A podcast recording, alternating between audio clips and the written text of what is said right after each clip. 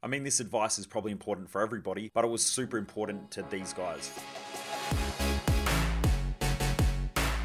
Welcome to The Underestimated Entrepreneur, where I share mindset, lifestyle, and business hacking tips, tools, and some painful lessons along my journey from growing my businesses and also working with some of the top entrepreneurs, business leaders, and professional athletes.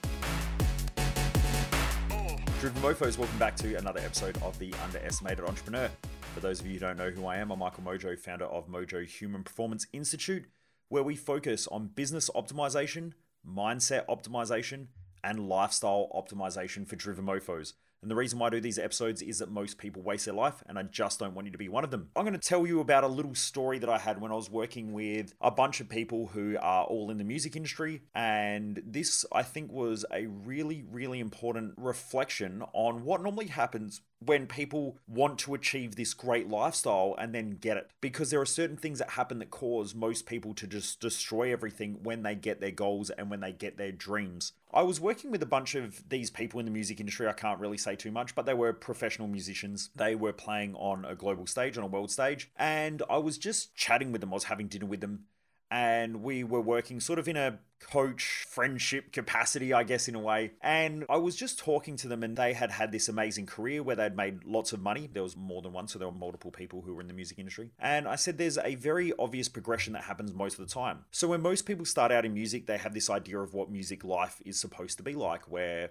there's going to be partying, they're going to have heaps of fun. There's normally drugs as well, so they get free drugs, and it seems all fun at first. So you've got alcohol, drugs, throw in there these are young men as well so then there's a lot of sex and a lot of fun. So they go through this lifestyle of traveling sex drugs rock and roll you know we've all heard that phrase before. And what will happen is normally they will get to a point where they start playing music because they actually love music. They really enjoy it. It's something that they love to do. They love performing and they love inspiring people through their music and making people move or feel something through the way that they're generating this music. But then what happens is over time it becomes a bit monotonous monotonous.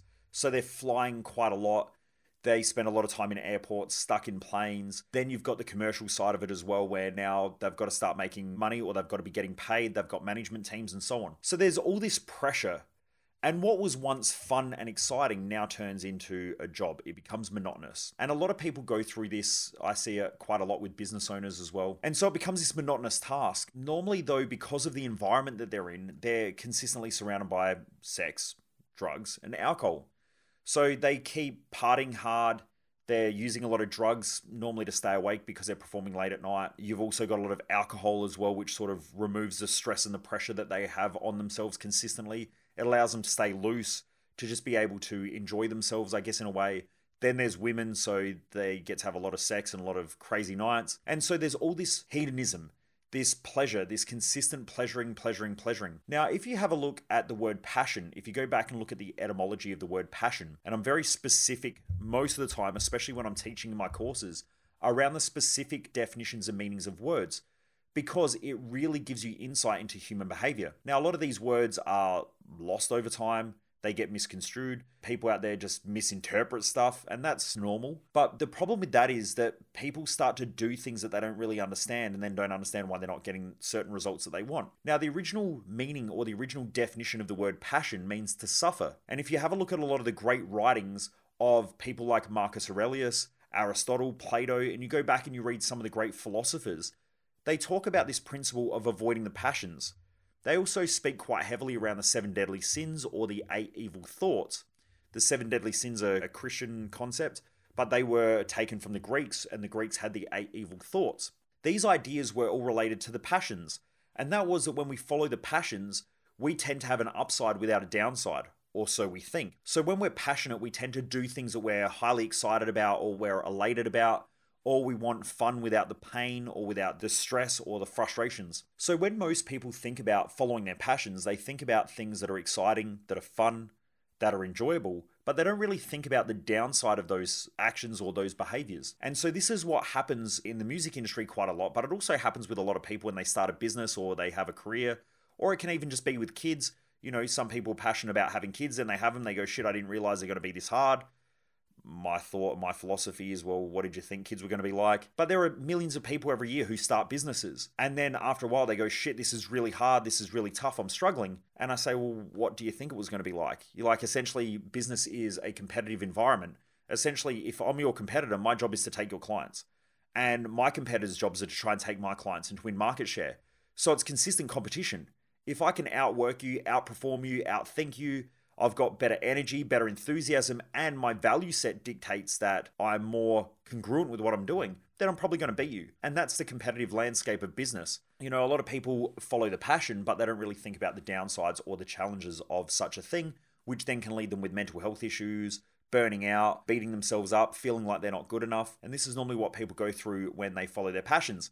Hence why the great philosophers spoke about avoiding the passions, and why in Christianity they spoke about avoiding the seven deadly sins, or the Greeks spoke about avoiding the eight evil thoughts because they're all based on excess or overconsumption or the passions. So, anyway, my point is that when I was having this chat with them, I was saying about how they were so consumed and caught up in the passions that now everything started falling apart. So, COVID really fucked them up heavily because they weren't able to travel, they weren't able to tour. A lot of them had gone to go get nine to five jobs they just weren't enjoying the music anymore. And so when I sat down with them, I said, Look, here's the thing. Very rarely do you ever meet someone who says the key to my success is sex, drugs, and alcohol.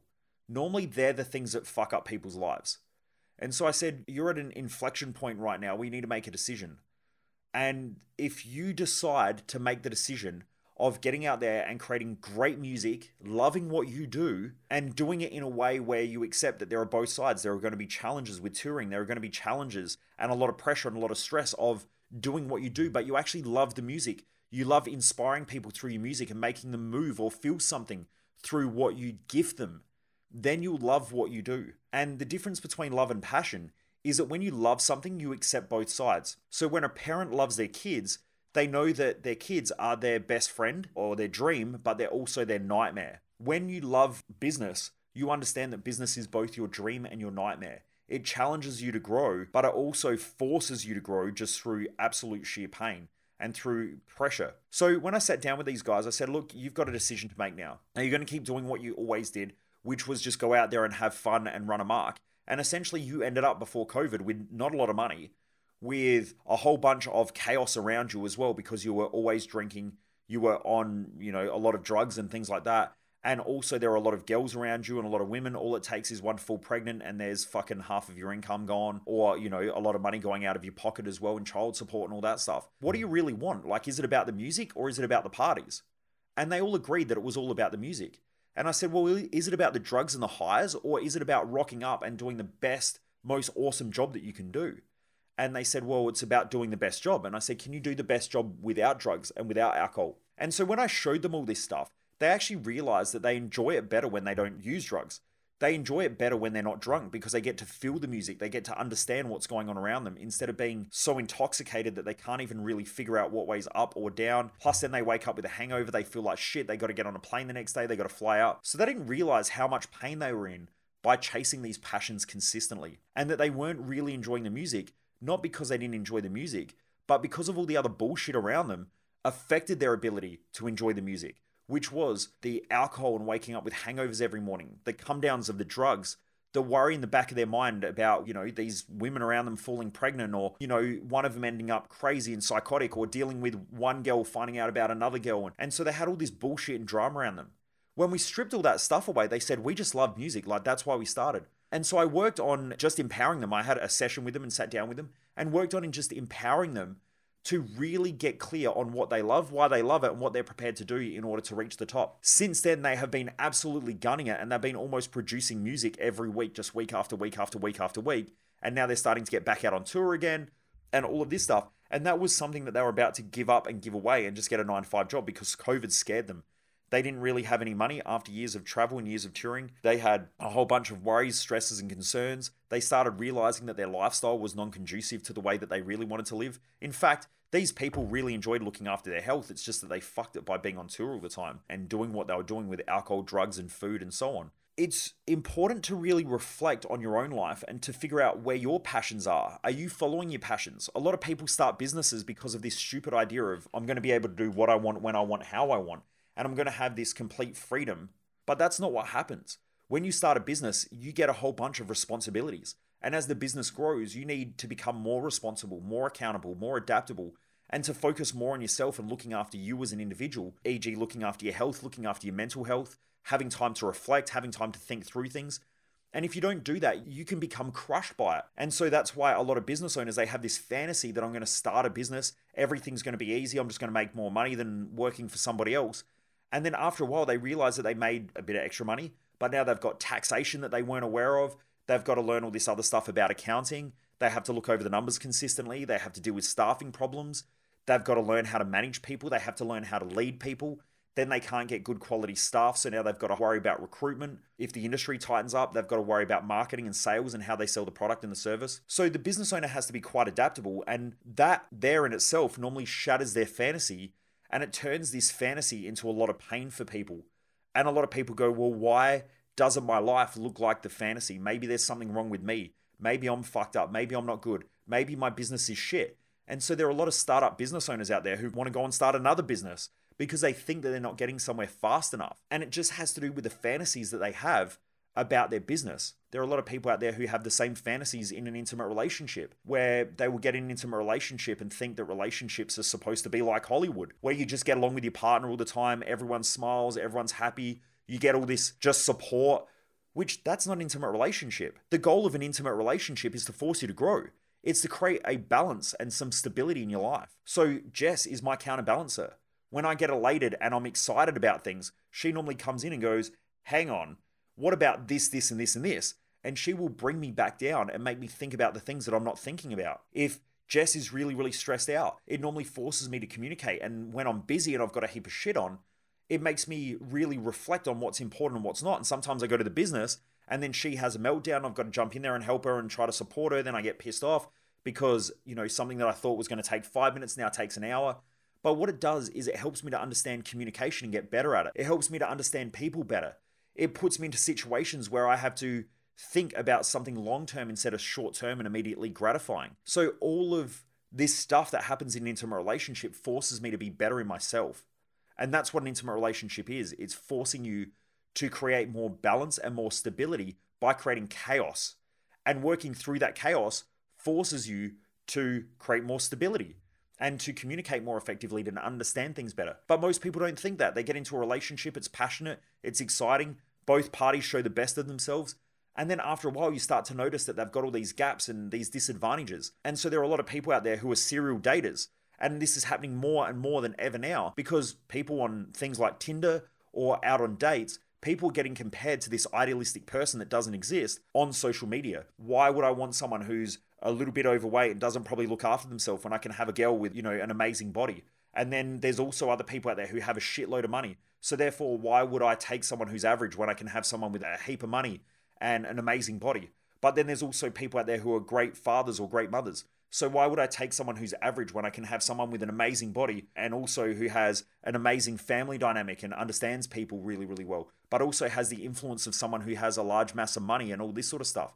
And so they're comparing and pushing all these ideas together and then creating this one amazing individual that they're looking for, which isn't really out there. It doesn't really exist.